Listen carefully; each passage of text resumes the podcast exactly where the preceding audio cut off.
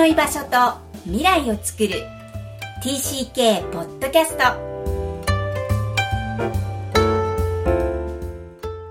皆さんこんにちは。TCK ホームインタビューのコーナーです。今日は英語講師の峰松愛子さんにお話を伺います。こんにちは。はい、お願いします。はい。この番組 TCK 元帰国子女の皆さんに、えー自分の海外移動がもたらした影響とか、えーそれ以外にも日本でどうだったか、または今大人になって振り返ると、えーどんな景色が見えているかなどを、えーそれぞれお聞きしています。まずでは、えー、峰松さんの、えー愛子さんの自己紹介をお願いします。はい。えーっと、今私は大学で英語を教えています。はい。私自身、えーっと、小学校2年生から6年生までアメリカで暮らして、はいそ。こからはずっと日本にいるんですが、はい。じゃあ移動は1回だけだったということですか？そうですね。うん。はい。で、中学校からずっと日本にいるんですけれども、まあなんか中高の英語の授業でずっと英語の教え方にすごく疑問があって、日本でですよね。そうですね。はい。で、そこが原点になって、英語の先生になろうと、大学を卒業してから英語の教員になりました。うーん。で、その後もずっと英語を教えているんですが、はい。えー日本人に教えてるんですか？そうですね。日本の主に大学1年生に、はい。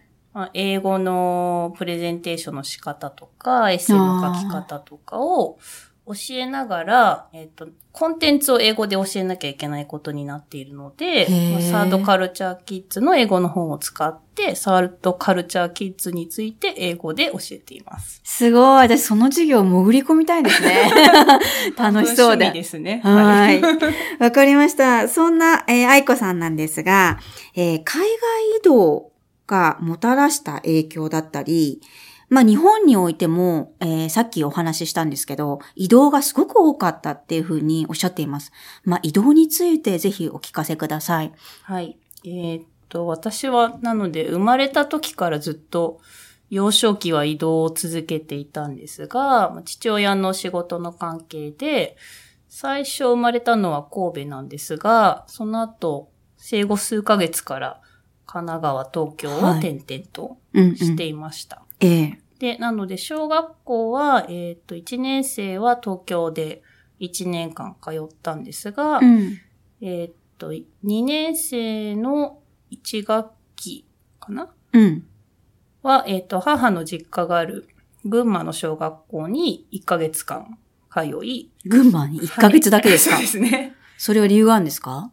えー、まあ、父がアメリカにも先に行っていたので、うんうんうん。こう、住む場所を整える間、まあ家族がねそうです遅れていきますよね。はい。1ヶ月間、母の実家で過ごしたんですが、まあ、母が教員だったのもあって。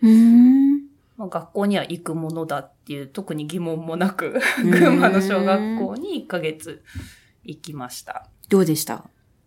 うん、なんか多分人生で初めて異文化を体験したのがそこだと思ってるんですけど。ええアメリカ行く前に、そうですね。日本の異文化を意識したってことですうね。んへえ。そうですね。なので、そこで結構、まあ記憶はそんなにないんですけれども、はいはい。まあ一つ覚えてるのが、うんうん運動会の練習で、うん。山の名前で南北東西を表していて、みんなは分かってるのに、私一人でポカンとして、え、すごいね。何？いた記憶があります。うーん。じゃあもう地域性っていうか、そうですね。そこの住んでいる人たちしか知らないうん。土地文化に触れてうん違和感、違和感ですかね？どうだったんですか？そうですね。なんかポカンとした記憶がありますね。とポカーンとした1ヶ月なのに、また移動があるってことは分かってたじゃないですか。そうですね。それは怖かったですか？まあ子供なのでそんなに分かっていたかっていうと多分本当は分かっていなかったのかもしれないですけれども、はい。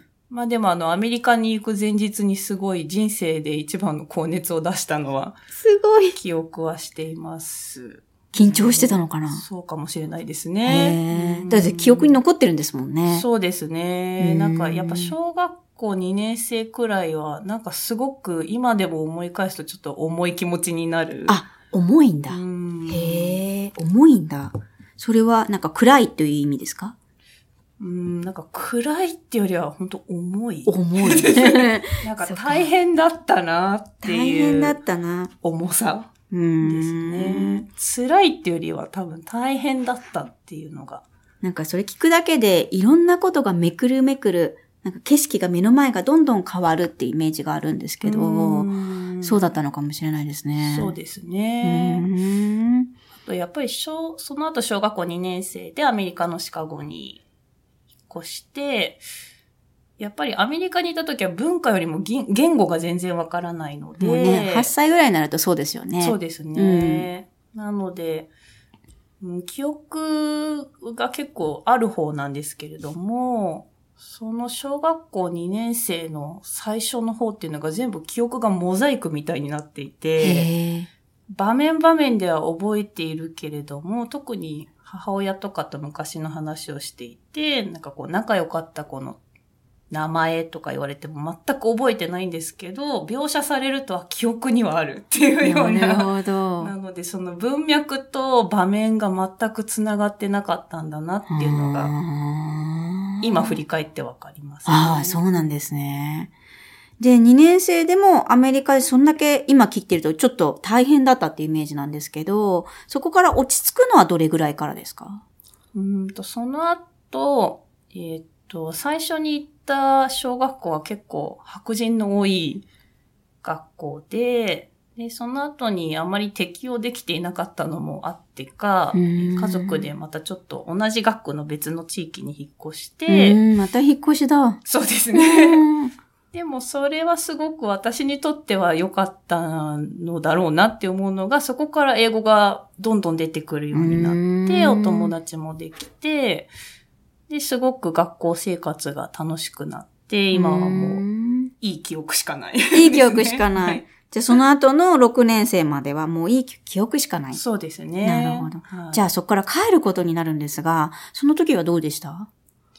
うん、帰るのも分かっていたのなるほどで、そんなに寂しいっていう気持ちよりは、日本って楽しみっていう、ああ、そうなんですね。なんか美味しいお菓子もたくさんあるし、うん、なんかこう、楽しみな気持ちの方が大きかったような気はしますね。うー。ん。じゃあその頃の、もうもちろん6年生だから、記憶としては繋がってる感じですか？そうですね、うんうん。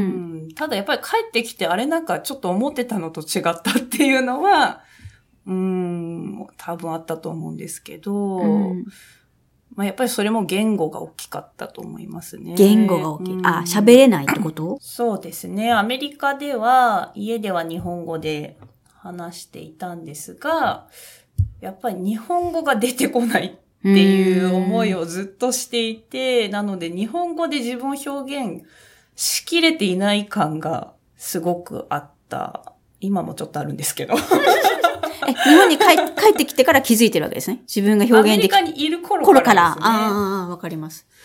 で、さらにアメリカの日本人学校もあんまりいい思い出がなくて、補修校のことですか？そうですねうんうんなので、まあだからそれと比べると、あ、日本っていいかもって思っていたのかもしれないんですけど、やっうんぱり学校で、うん、自分を表現しきれてないっていうのは結構最初の方は常にあったと思います。うーん。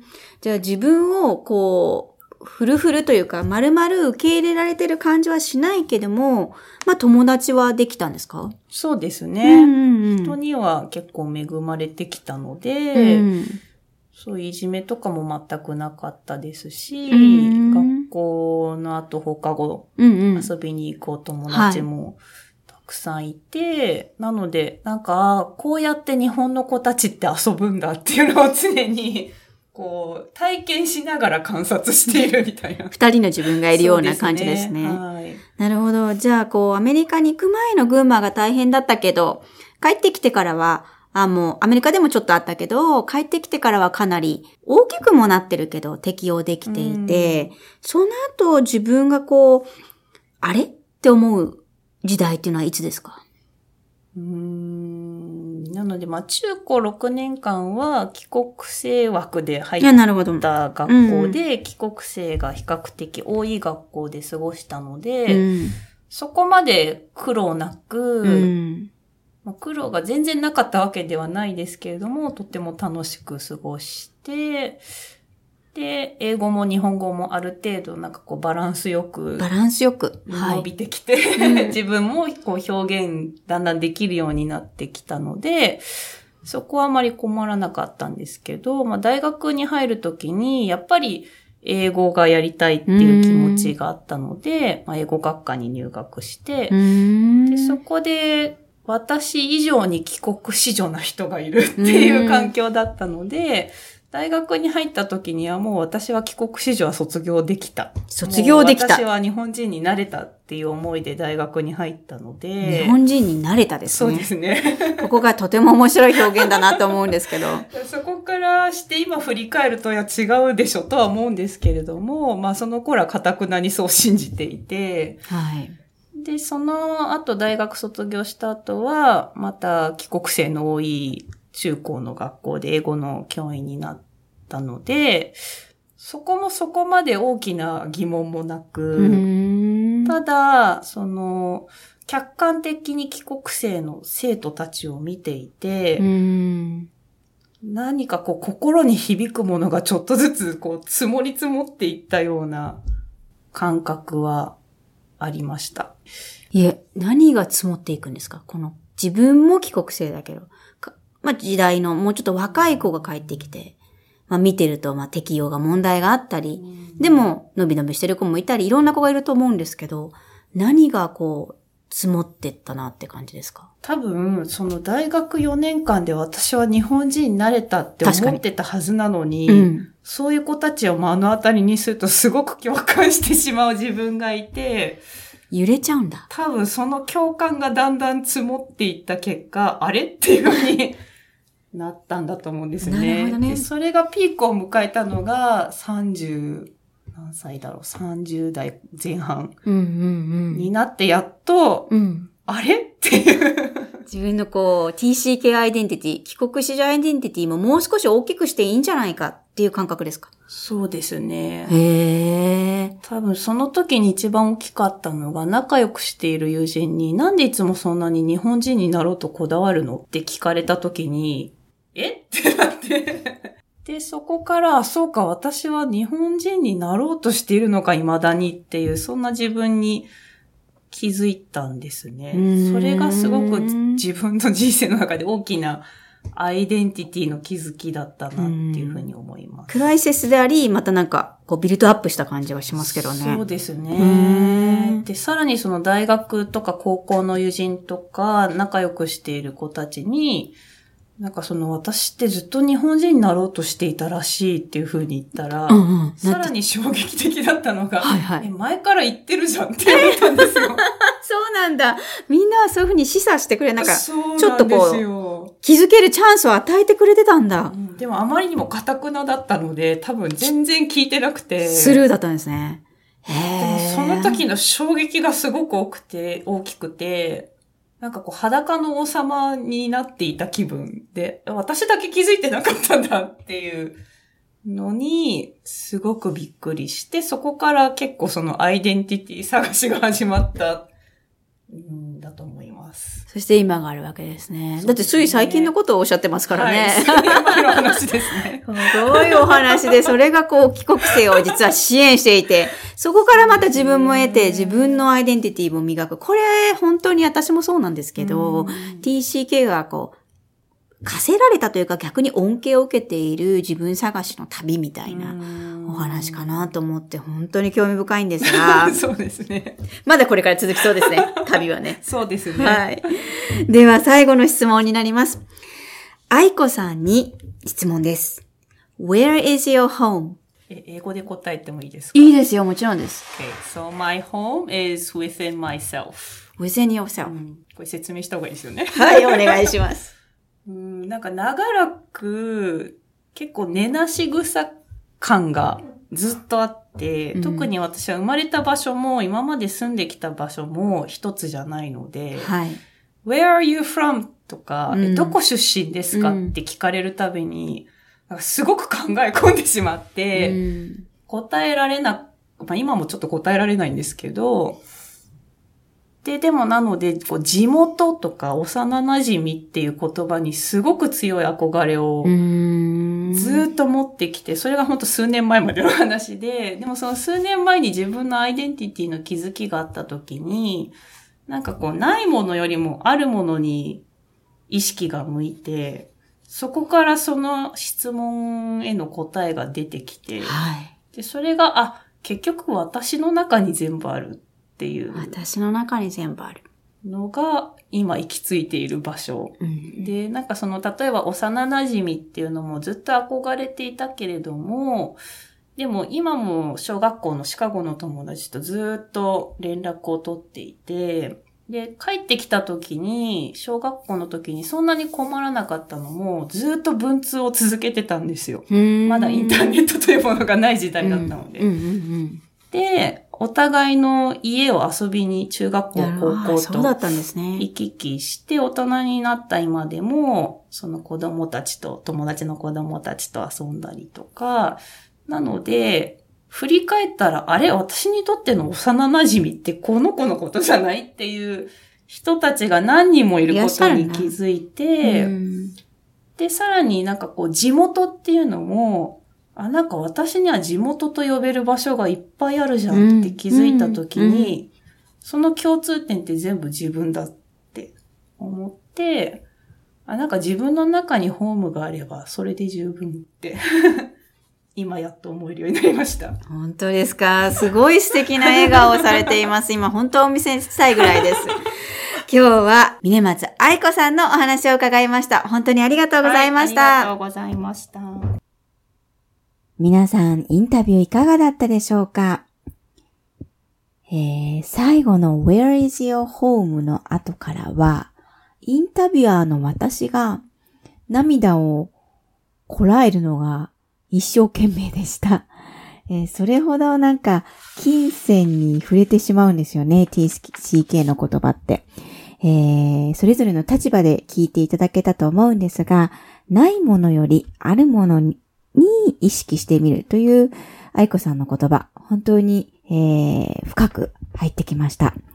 えーぜひインタビュー、これからも続けますので、次戦多戦問いません。えーインタビューに出演してくださる方を募集しております。また、お悩みや質問を受け付けておりますので、育ちネット多文化で検索して、ホームページからお問い合わせください。また、ポッドキャストを確実にお届けするために、購読ボタンを押して登録をお願いいたします。今日もインタビューありがとうございました。バイバイ。